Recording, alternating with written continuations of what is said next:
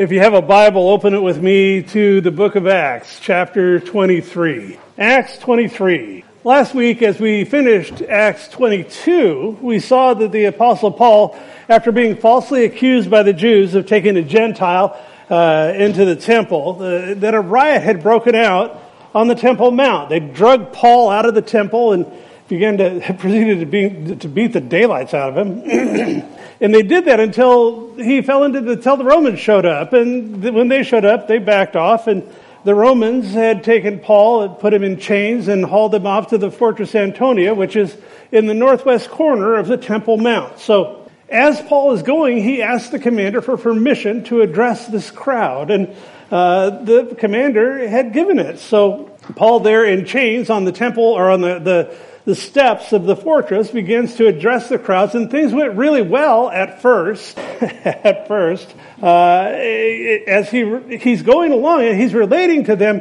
Uh, remember, we talked about that a couple of weeks ago when he says, "Look, I was you. I understand your mindset. I understand the things that you're wrestling with. I understand." What's going on here? And he related those things to them that that was just where he had been in Judaism, raised at the feet of Gamaliel. Remember, we looked at all of that. And then he went on to share his testimony of how Jesus had gotten a hold of him there on that road to Damascus. Uh, subsequently, had let him know that he had plans for Paul's life. So, uh, and, and, then and Paul goes on and he relates that plan. Uh, and the minute that he relates that plan, that Jesus was calling him to take the gospel to the Gentiles, as anybody that's not a Jew, the crowd went nuts. Uh, they went into a frenzy. A second riot then uh, broke out. So uh, the commander, he then he ordered Paul to be brought inside the barracks. Was about to interrogate him. We looked at this last week, uh, and he was by means of,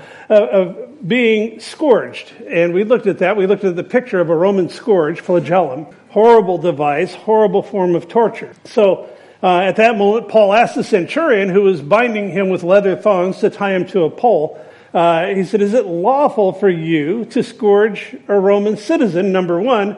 Number two, who is uncondemned? There's been no due process here. They didn't even know what Paul was there for, let alone be able to charge him, let alone scourge him now. And so uh, Paul puts the guy on the spot. The centurion doesn't have any ability to do that, anything about that himself because he has a lower rank than the commander, the, the tribune, the Roman tribune uh, that he serves under. So he goes off to the commander and, and tells the commander about this. He says, look, this, you got to be careful with this guy. He's a Roman. and so I just imagine when the, the, when the centurion related that to the commander, I, I imagine that his face cut kind of white because he knew that if he prosecuted a Roman citizen, if he had him scourged, if he went through with what he was doing, he knew that he would be in deep trouble with Rome that he would be accountable for this guy. He had already blown it when he had him chained before he knew he was a Roman citizen out on the, the, the Temple Mount itself. So, uh, Anyway, so that's how that went. And, and, after going to Paul, he questions him now about his citizenship, and he finds out that Paul is a freeborn citizen. You know, remember uh, Claudius Lysias, the commander, he says, well, you know, I paid a lot of money for my citizenship. And Paul says, well, I didn't pay a thing for it. I was born this way. And um, so uh, that put the tribune in a quandary at this point is on one hand, he doesn't even know what to charge Paul with, so he can't hold him for very long. Roman law dictated that you had to release him, very much like our laws, if you don't have anything by which to hold him. And he, since Paul had addressed the crowd in Hebrew, he had no idea. On the other hand, if he let Paul loose with the, the size of the crowds that were there on the Temple Mount that day for Pentecost, I mean, somewhere between, Josephus tells us that the city would swell to somewhere between one and two million people, easily 100,000 people on the Temple Mount, that if he puts, if he lets Paul go after he's seen what the crowd is capable of, he's, it, could have, it could have just gone to, on a slippery slope and gotten out of control very quickly. So he's, in a, he's on the spot. He's trying to figure out what to do with this guy. and so, uh, his solution had been to convene the Sanhedrin. Now that's a ruling council of 70 elders, 70, and yeah, if you guys have been through uh, uh, our studies here, I refer to them as the creepy religious guys. Um, 70 creepy religious guys, not all of them. Um, to be fair, some of them were, were spot on. I mean, you look at the people, the, the, the Sanhedrin in Jesus' day. I mean, you've got at least Jesus, or at least Joseph of Arimathea. You've got Nicodemus. There are people that really did come to understand that Jesus was their promised Messiah. But anyway, he decides, the, the, the commander decides to send Paul to the Sanhedrin. He's hoping at that point, uh, because he didn't understand what was going on here, that the council would be able to come to some kind of a consensus as to what they were charging Paul for. He is bound by the law, especially now knowing that he's a Roman citizen. So their authority was limited, but it was his hope uh, that these men would reveal just what the accusation that they had towards Paul was. So as we get, begin chapter 23 uh, last week, towards the end of our study, uh, and I just look at that, I, I can only imagine what was going through the apostles, uh, Apostle Paul's mind. Uh, he, you know, he'd originally gone to the Temple Mount the day before. Remember, it said that he had four men who had taken the vow of a Nazarite. Uh, it had been an attempt to dispel the, the gossip and the criticism about him that was going around the city, and, and people were saying that, yeah, he was advocating abandoning Jewish culture and Jewish tradition, even though the gospel, I mean, terminated the effect of the law of Moses on people as far as a means to relate to God. Now it was by grace. That's true. But the Jews had held on to their culture, and Paul never had a beef about that. He held on to his as a Jew. We see that over and over in his letters that, that he hung on to very tightly at times his Jewish heritage. So they were saying that that was, that was a thing with him, and it wasn't. So that hadn't gone well because then he got accused, you know, beaten up, as I mentioned, and uh, put into chains by the Roman tribune. And, and, then after that, what appeared to be a very fortunate turn of events, uh, we looked at Paul's crowning moment, been praying for years to be able to have an audience with the Jews. And the tribune gives him permission there on, on the steps of, of the fortress. Go ahead and speak, Paul. And, and so we looked at that. Paul would have thought, this is it. This is wonderful. That didn't go very well either. so, um, the crowd violently erupted once he mentioned, as, uh, again, once he dropped the, the word Gentile. So, uh, thinking about this, now he's going to be going before the council, uh, and, and it's a synonymous term. If you hear council, Sanhedrin, elders, it's the same thing. It's the ruling body in Israel. it sounds just like the donut truck when I was a kid. Anyway. it's kind of like a Pavlov response, don't it? anyway, sorry, that just took me back. Thinking about this, you know, he's, he's, he's, he's standing here before the council now, and it reminded me of something that Jesus told his men uh, there in Mark chapter 13. in Mark 13, 9, Jesus says, But watch out for yourselves, for they will deliver you up to councils and you'll be beaten in the synagogues. You shall be brought before rulers and kings for my sake. And here's the deal. Here's why.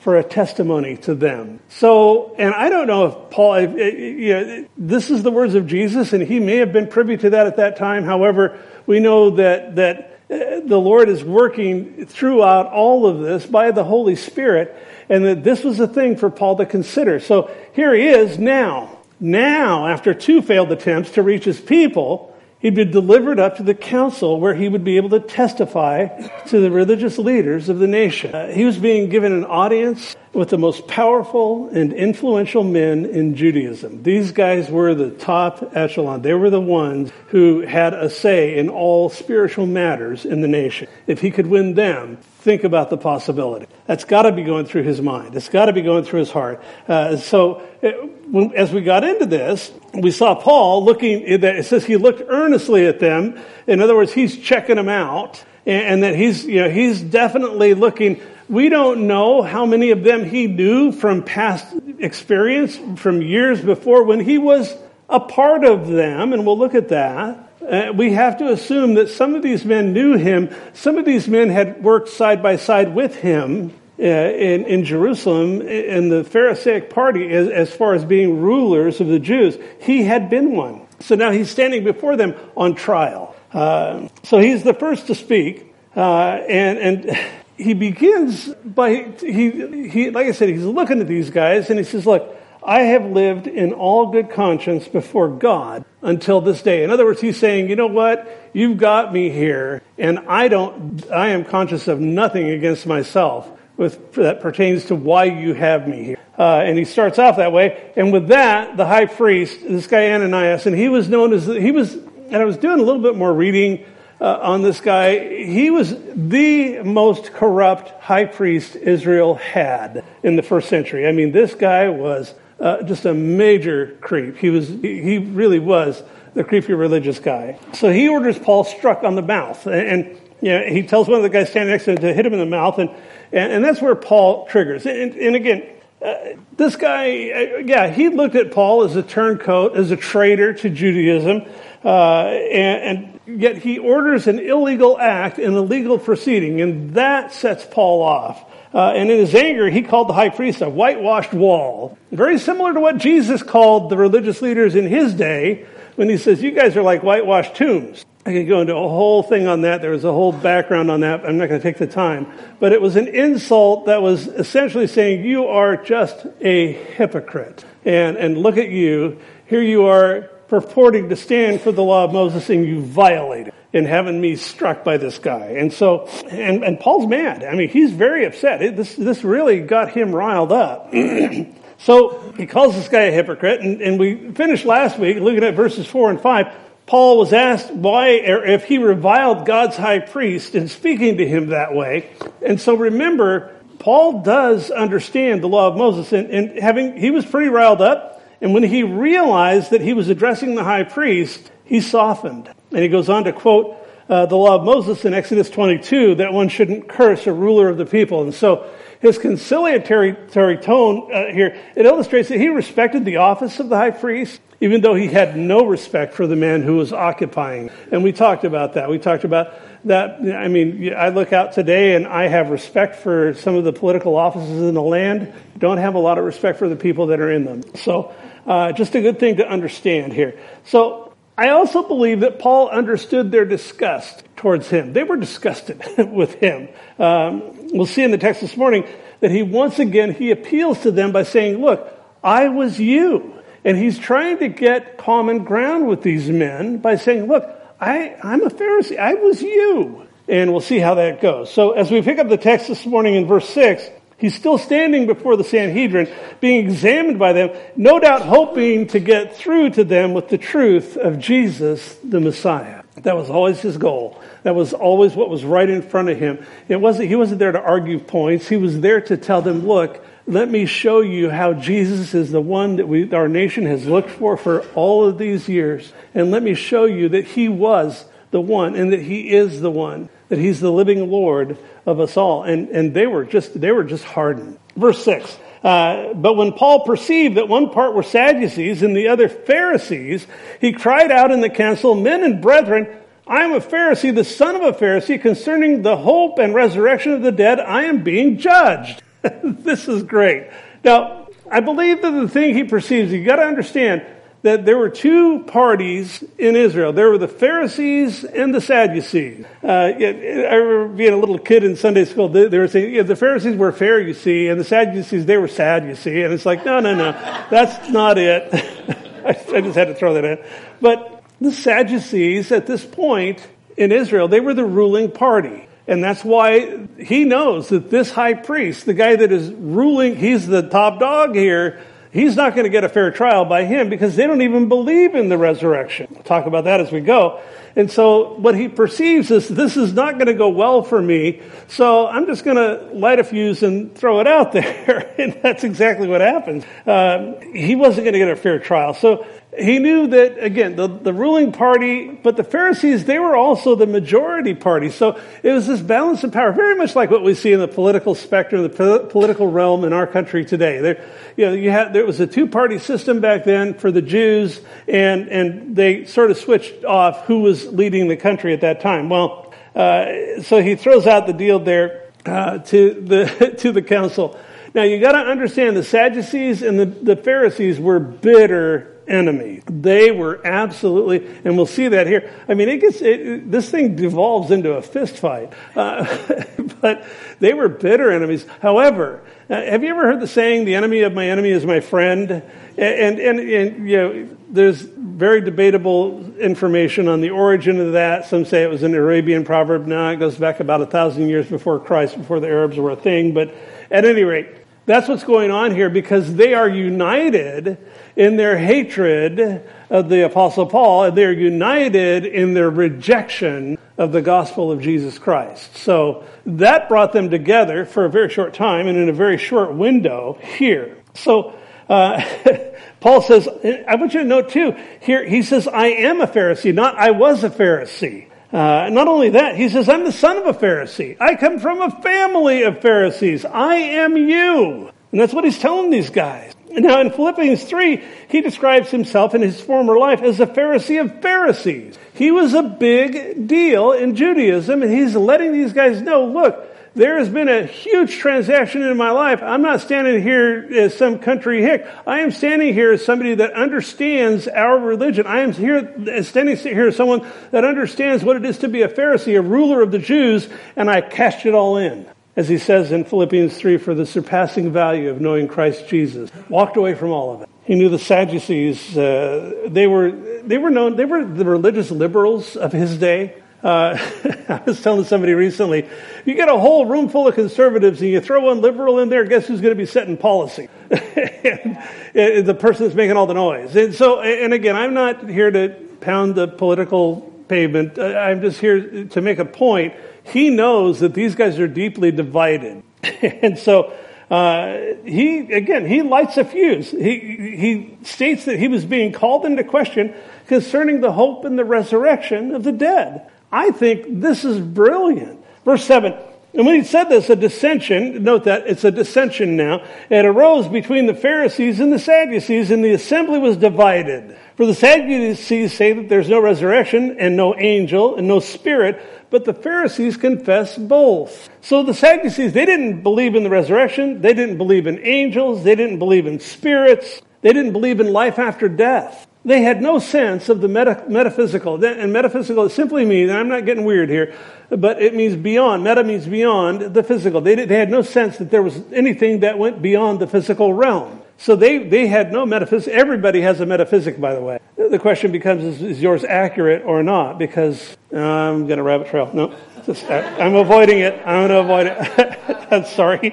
All right. But the Sadducees, they embraced only the Torah, only the first five books. Uh, they did not want to hear about the rest, uh, and and they and that they only did that just in strictly in the sense of observing and keeping the law of Moses, uh, because they had no sense of judgment uh, and they had no sense of passing into eternity, uh, standing before God they were essentially hedonists in their in the way that they lived their lives. They were very hedonistic, living for pleasure, living for what this life could offer. We see that borne out in the actions of the high priest here. And again, we could get into him because uh, Josephus had a lot to say about this guy.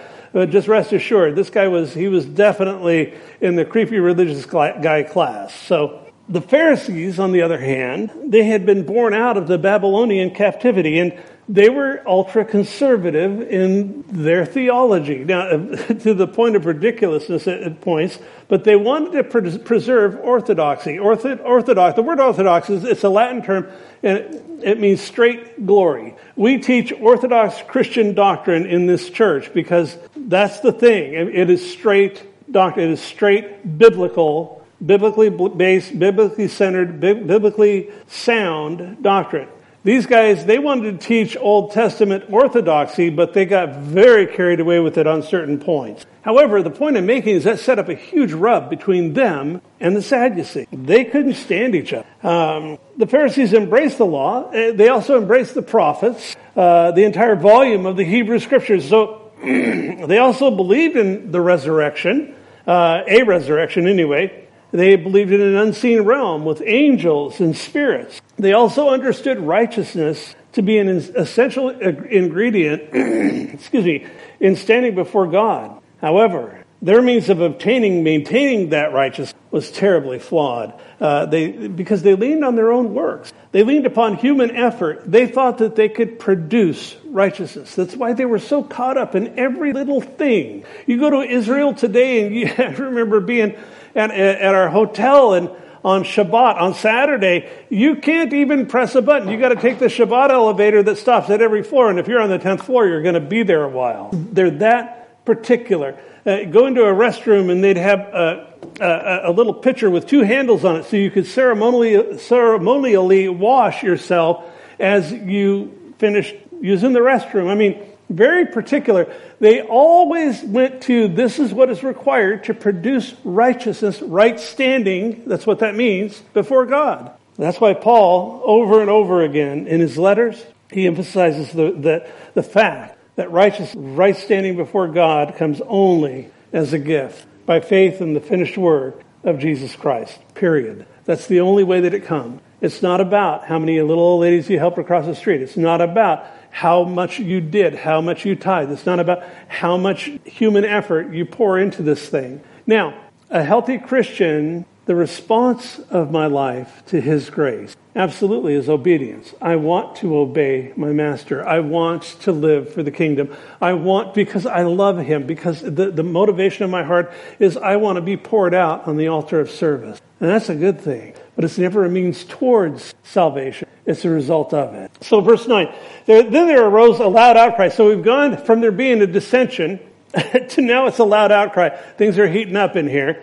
Uh, and the scribes and the Pharisees party arose and protested saying, uh, the scribes of the Pharisees party arose and protested saying, we find no evil in this man, but if a spirit or an angel has spoken to him, let us not fight against God. So their point is consistent with Gamaliel's point. Remember in Acts chapter 5, he says, look, Jews, don't, you gotta be careful because you don't want to end up on the wrong side of God in this thing and be found that you're actually working against God and dealing with Paul. That was what they did back in Acts chapter 5 when they're talking about the apostles. That's what he's saying here. But I don't believe that that's what he's getting at. The scribe that speaks up, and he, it sounds like he's defending Paul, but I really believe that his statement uh, is directed more towards being against the Sadducees than for Paul. And we'll see that borne out because there's an evil, evil scheme that is hatched here shortly, and these guys are part of it. These guys that are saying, "Oh no, hey, you know, don't don't worry about it. If yeah, if an angel's spoken to him, don't yeah, don't come against that." It's just not what's going on. Verse 10, now there arose a great dissension. When there arose a great dissension,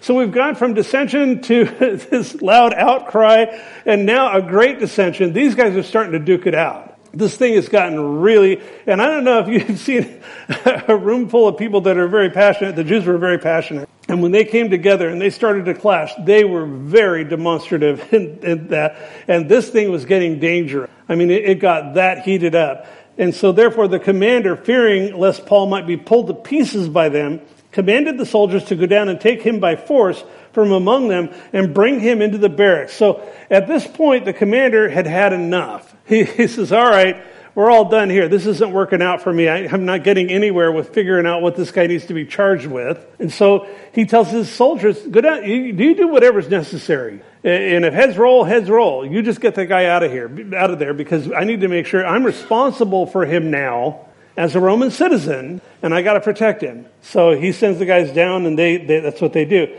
So, but I want you to think about this with me for a minute. Imagine what it would have been like going, and, and what was going through the Apostle Paul's head. Uh, he'd been pulled away from this, the third angry mob that he'd now experienced in the last couple of days. Think about it. He had the best of intention. After years, he had prayed for years to have an audience with the Jews. Then he had the opportunity to return to Jerusalem and, and prove to them that Jesus was their Messiah. And, and, and uh, the Apostle Paul would have known by this point that in God's economy, it's not about results, it's about faithfulness. We leave the results to Him. I, I, it bothers me when I see ministries driven by metrics. It's not about metrics, it's about the love of God shed abroad in our heart. So He knows that. He knows it's not about, He knows it's about just being faithful to what God's put before Him. But you've got to realize He's not some Superman. He's not devoid of emotion. These things must have profoundly affected him, and I bet they did. We're told in chapter 20 that he served the Lord with all humility, with many tears and trials, which happened to him by the plotting of the Jews. He experienced, uh, folks, uh, he, this is on the tail end of his third missionary journey, and he had had opposition along the way uh, throughout all three of those journeys, sometimes heavy opposition, but nothing like, nothing like. In the midst of that opposition, uh, he'd seen thousands upon thousands uh, of people give their lives to Christ. He'd seen great fruit in his ministry. He'd seen the miraculous transformation of the new birth and lives forever changed over and over and over again over the years that he was on the road. Yet here in Jerusalem, Luke does not record one conversion in this whole time. Not one. Imagine what's going through his mind, what's in his heart. He's there in the barracks, he's by himself, probably in a cell. They had holding cells in the barracks. The apostles had been there. We don't know what's going through his mind, but we can imagine. He's reflecting. Probably, folks, my pastor for years, uh, as he was training me, would say, John, you got to have a soft heart and a thick hide. That's what's required. And Paul here, I, I know that he's got a soft heart. We've seen over and over again. He switches from being missionary to pastor in these writings. He, he definitely had a shepherd's heart. And he's, he's, he must have been going, why, Lord? What, what happened here? Ever since I got to the, the city, I mean, especially these last few days, the hostility has been overwhelming, filled with discouragement, doubt, failure upon failure to reach his country. I wouldn't be surprised if we found out when we got there that he was reflecting and wondering, Lord, is this the end of my ministry? I, am not seeing anything happening. Did I, did I just blow it? Did I make myself unusable to you when I essentially jumped the high priest because of that thing that he did to me? I'll tell you what, the enemy is there, the accuser of the brethren is there to dance on our heads when we blow it. And, and I can't help but think that there is at least an element of that going on here. The other thing is he's alone. Where was James, Jesus' brother? We see him earlier when Paul gets to. Where were the elders from the church in Jerusalem? Where were the thousands of faithful in the city as Paul risked everything to bring the gospel to his beloved countrymen? He may have felt very alone. We're going to see here. Was he alone? Verse 11. But the following night the Lord stood by him and said, Be of good cheer, Paul. For as you have testified for me in Jerusalem, so you must also bear witness at Rome. That would have absolutely blown my mind were I in that place. Thinking about, you know, all of these things, all of these doubts, all of these emotions, tears. And then there you look up in your cell and there's the Lord Jesus himself standing there and he starts to talk to you. I love this. You know, in the 40 years, I'll be, I'll be, I was telling somebody the other day, I'll be 40 in September. I wish. No, it, it, in September it'll be 40 years since I gave my life to Christ. And, and so my 40th birthday is coming up.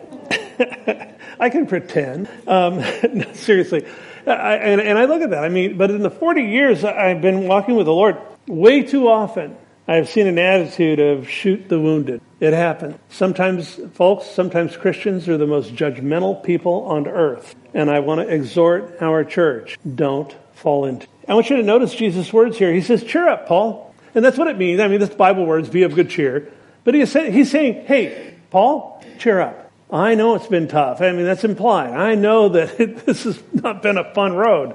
I want you to cheer up. He doesn't haul out a list of accusations against him or how he could have done better. I, I think about how many times the Lord could have hauled out a list of accusations against me. He really could have done better. But he doesn't. And I think that's conspicuous in its absence here. It's interesting, too. Jesus isn't ignorant of the wrongs that were committed against Paul. He sees those. But he doesn't go into a list of accusations against the people or the Sanhedrin or the soldiers. Understand, they would be responsible for their own fate, but it wouldn't be based on the actions that had happened here. It would be based upon whether or not they had given their lives, whether or not they had come to faith, that they had come to trust that Jesus went to that cross for them. That's the only thing that will not be forgiven. And so he's not here to beat Paul up. He's not here to beat the people up. He's here to just say, hey, Paul, cheer up. I've got some plans for you. Even from the cross, Jesus didn't do that. Remember? Uh, there, from the cross, he says, Father, forgive them. They don't know what they're doing. Gracious to the end, long suffering, to the end, patient with men to the end. So Jesus simply encourages this man. He notes, and, and noting that his time in Jerusalem was ending, that he had further plans and usefulness for him because he was going to now send him to Rome. I, you know, and I can't help but think when Paul referred to himself as not as a prisoner of Rome, but a prisoner of Christ, this is the origin of that because he never referred to himself as a prisoner of Rome. It was always a prisoner of Christ. Jesus said, I'm sending you. And from here, we'll begin to see the circumstances unfold through which God would get Paul out of the city and on his way. I want you to understand, and I want you to see the circumstances align here. He doesn't just wave a magic wand and say, okay, you're on your way to Rome, or here you are at Rome. He could have done that but he allows circumstances to come to bear in Paul's life, and they're not great circumstances, in order to accomplish his purposes and his will for his life. That's what he does for us. We'll talk about that in a minute. verse 12. And when it was day, some of the Jews banded together and bound themselves under an oath, saying that they would neither eat nor drink till they had killed Paul. Now, there were more than 40 who had formed this conspiracy. So, folks, this is a sinister plan. Yeah, I named the study that because I was looking for something to put on there. But seriously, this is a, this is an evil thing. And these guys, essentially, what's literally being said here is, with an oath, we call down a curse upon ourselves. The, the Greek word for curse, when Paul says, you know, if somebody comes, if they come up with another gospel, let them be accursed. That's the word anathema. It's the same word here that they say, let us be cursed of God if we're not able to kill Paul. They're that serious about it. Now, if you've read ahead, you know the pact that they make doesn't come to fruition. So the question occurs to me is how many of these more than 40 guys who came up with this evil scheme go on to die of starvation or die of thirst? I would argue probably not one. However, at the heart of it, they're seriously plotting the premeditated murder of the Apostle Paul. And that's serious, even though this seems rather theatrical to me. Uh, by the way, the priests had the ability, uh, in, in the way that they wrangled around with all the rules and regulations, they had the ability to absolve people of these oaths that they made in the event they didn't work out. So, yeah, these guys are thinking that's a pretty safe bet. Yeah, let's just, uh, yeah, we're gonna, we're, we're gonna be cursed of God. And it's like, yeah, yeah, well, that didn't work out. So let's go see the priest. Verse 14. So they came to the chief priests and the elders and said, We have bound ourselves under a great oath that we will eat nothing until we have killed Paul. I, that, I, that would not be an oath for me. Uh, that's all I can say.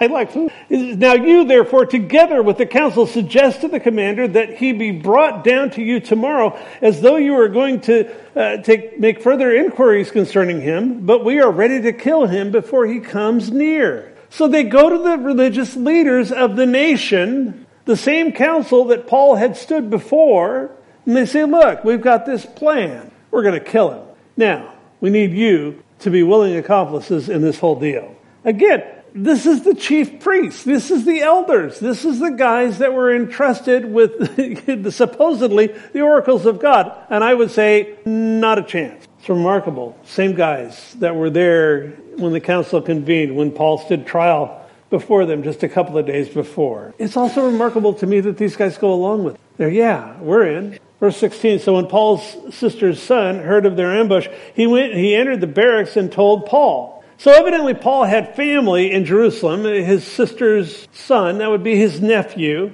Uh, and he, very possibly, again, comes from a family of Pharisees. He may have been a Pharisee himself, and therefore privy to, at some point, information that had leaked and he got wind of this plot to kill Paul, to murder him. So his nephew comes and uh, he goes and he tells his uncle. Verse 17, then Paul called one of the centurions to him and said, Take this young man to his, the commander, for he's something to tell him. So he took him and he brought him to the commander and said, Paul the prisoner called me to him and asked me to bring this young man to you. He has something to say to you. And I'll bet the commander, remember, we've already seen Jesus had come to Paul, let him know that he was headed for Rome. So I want you to understand, as the plot unfolds here, I want you to see divine providence coming into play. And, and that's what it's called. When God is doing, he, from eternity, from the place where he dwells, he begins to allow and to work circumstances in here that are unmistakable. Because he said, I'm sending you to Rome.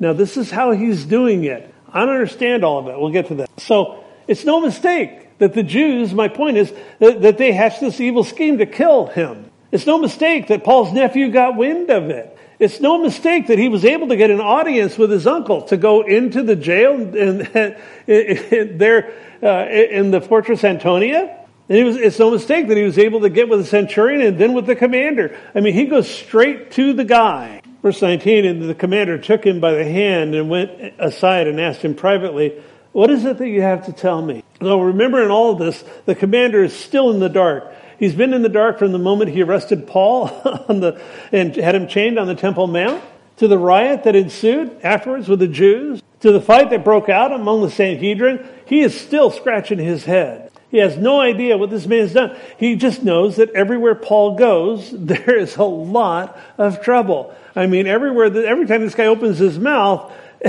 it's just, every, it just breaks loose. I have to think that he was eager to see Paul's nephew because finally, perhaps, he get an understanding of what was going on. Well, that wouldn't be the case either. So, the only light that Paul's nephew would be able to shed for the tribune was that the Jews now had upped the ante. And so, now they had this sophisticated plan in place to murder him. Verse 20. And he said, the Jews have agreed to ask you to bring Paul down to the council tomorrow as though they were going to inquire more fully about him. But do not yield to them, for more than forty of them lie in wait for him, men who have bound themselves by an oath that they will either neither eat nor drink till they have killed him, and now they are ready, waiting for the promise from you. The plot thickens. So it's interesting. We don't know. The Bible doesn't tell us who the, this group of assassins are. Uh, I was reading in some of the commentaries that it's possible they were part of the Sicarii. Remember those guys, the dagger men, the ones that the the the commander had mistaken Paul for when he had him arrested.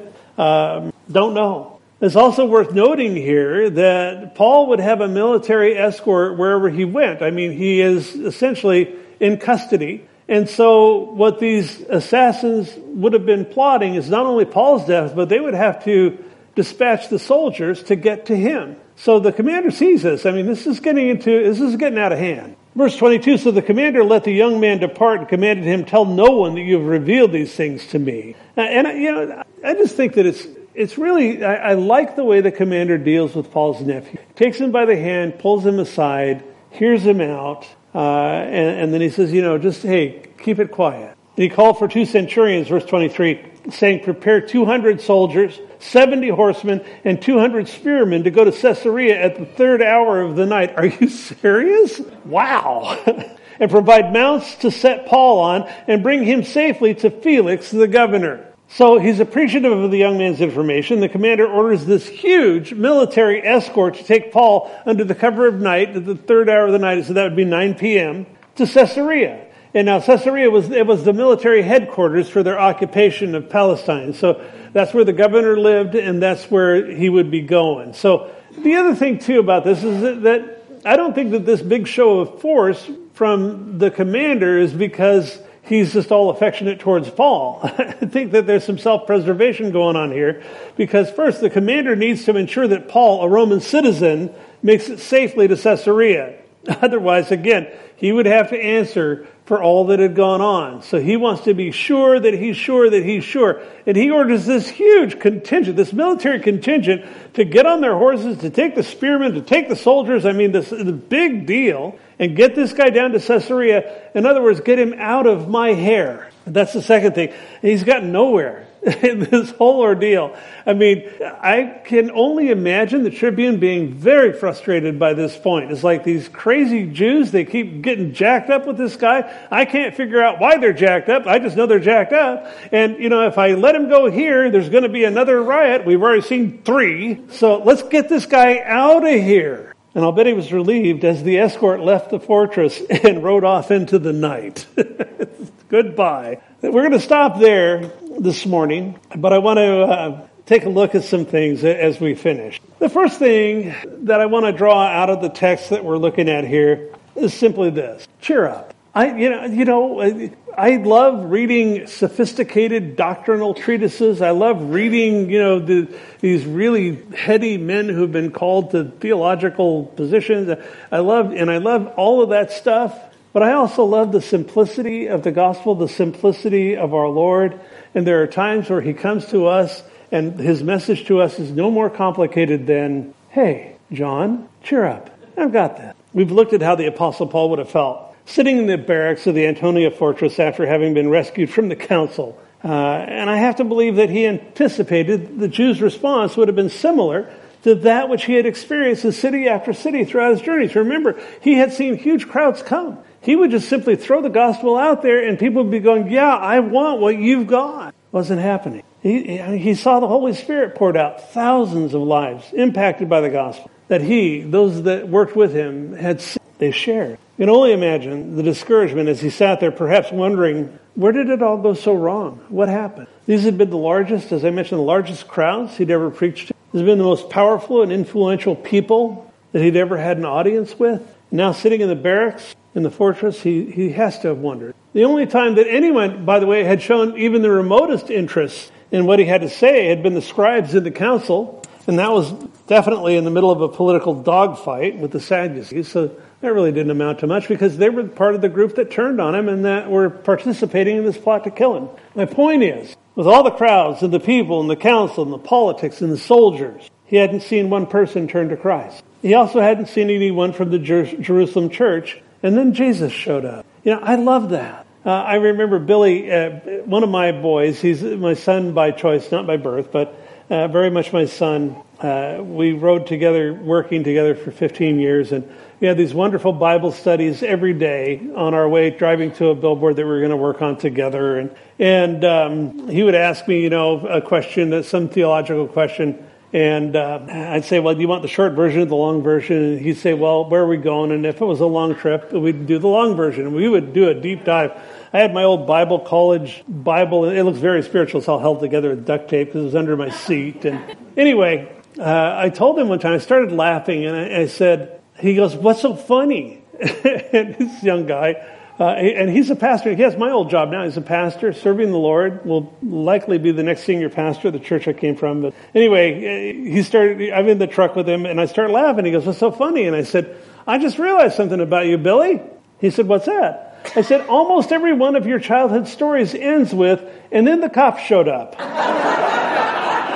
and and I was, and he he kind of looked for a second. He goes, "Yeah, I guess you're right." There's no point in that story other than it reminded me when Jesus showed up. I remember, well, for Billy the cop showed up. Here's the point though I want to make. When Jesus comes and he just says, cheer up, often, folks, in our lives, we face really difficult circumstances. We've got to learn to interpret what's happening in the physical realm through the lens of the spiritual. Things looked awful for Paul. They didn't look good. And, and true, that which amounts to foolishness or failure in the world's eyes, very often the same thing. Uh, that results in insight, perspective, wisdom in the hearts and the minds of God's people. So I'll, I'll, tell you, I've learned over the years to never downplay the simplicity of what's going on in someone's life. There may be something very profound that God is working in their heart through it all. Our circumstances are the ones that, that's what we own. And God is always at work. He's always ahead of us. Second thing I want to talk about here is let's not shoot the wounded or those doing the wounding, both sides. I'm aware that there are those among us who are wounded, either through their own actions or by the actions of others. They need our compassion, our understanding, our care. They need the love of God. It's my sincere prayer that if you've come here wounded for whatever reason, that you find love and healing and purpose in our fellowship among us. Sincere prayer when I pray a lot. Now, with that woundedness often comes a degree of anger or bitterness to, towards those who have done the wounding. I'm going to read a passage here in Colossians. Colossians chapter 3, verses 12 and 13 tells us, Therefore, as the elect of God, holy and beloved, put on tender mercy, kindness, humility, meekness, long suffering, bearing with one another and forgiving one another. If anyone has a complaint against another, even as Christ forgave you, so you also must do. Not an option. Not an option. Be careful. There's no place for bitterness or gossip or holding grudges in the kingdom. It's not part of it. And it doesn't mean we walk around acting like nothing happened with us or with them or some, with somebody we care about. That's not what I'm saying. What it does mean is we see the great debt that's been forgiven us, an enormous debt as we now bear with one another. So what does it mean to have the mind of Christ? It's a nice churchy term, but what does it mean? It means I want to act like Jesus does. That's why our tagline here is learning to think like Jesus. That's our goal, and it's a lofty goal. It's one that we will never accomplish this side of heaven, but We're all in process, and that's truly something to aspire to. And, and, it means that we forget what lies behind, as the Apostle Paul did. We press on together, looking forward to what, the Lord's currently doing and what He's going to do in our lives and in our fellowship. The third thing, and I'll finish with this, is look for the providential hand of God in the detail of your life. Now, we have a unique advantage as we fly over. I, one of the ways I, I, and I do this when I teach, and it's also the way I study, is I look at it as zoom out, zoom in. You know, like I had a telephoto lens. Those old cameras before smartphones, but that I could zoom in on something, or I could zoom out, and look at the whole thing. As we zoom out here and we look at the entire passage, as we fly over it, we get perspective. And there are time, and this is a great passage that offers us that type of perspective because in the middle of dealing with three separate riots, it'd be difficult for God or Paul to see God's hand in it. And he's going through it. He's living it. We're looking down on it. In the midst of a sinister, premeditated plan to, uh, by a group of assassins assisted by the nation's religious leaders to murder Paul, it would be difficult to see God's hand in it. Yet we see clearly as we study this passage, that was the case all along. And I submit to you, God was working. Now, I want to be clear. Jesus doesn't advocate evil. God doesn't advocate evil. He would not be God if he did. He's holy, pure. Purity is relates to infinity. But while he doesn't advocate evil, he allows. And he will accomplish his purpose through it. And I'm not saying I understand it all. I'm not God. But I, I'm simply saying that I see that's clearly what he does. And I'm encouraged as I look at the circumstances of my own life, as I look at passages like this. All of these things going haywire. It's moving. God is working. Paul gets to the end of himself. Jesus shows up. Hey, Paul, you know, cheer up. You, have been faithful here in Jerusalem, even though th- not one person came. And guess what? I've got more for you to do. I'm going to send you to Rome. And then immediately the circumstances start coming about through which the commander says, I got to get this guy out of here. And guess what? Yeah, he'll go to Caesarea for a couple of years. We're going to get into that. But he's on his way to Rome for this point. Fascinating how that works. Are you dealing with things you don't understand? Are there circumstances in your life that seem completely out of control? Have you been in the trenches, just worn out? Folks, there's times where it seems like Jesus is asleep in the back of the boat. Storm is raging all around. Cheer up. One of the best known passages in the scripture is Romans 8:28. We know that all things work together for good to those who love God and those who are called according to his purpose. That's a great passage. But you know, it's one of those passages that if you've been a Christian for five minutes, you've heard this passage. So the question isn't whether or not I know this verse. A great many people do. The real question,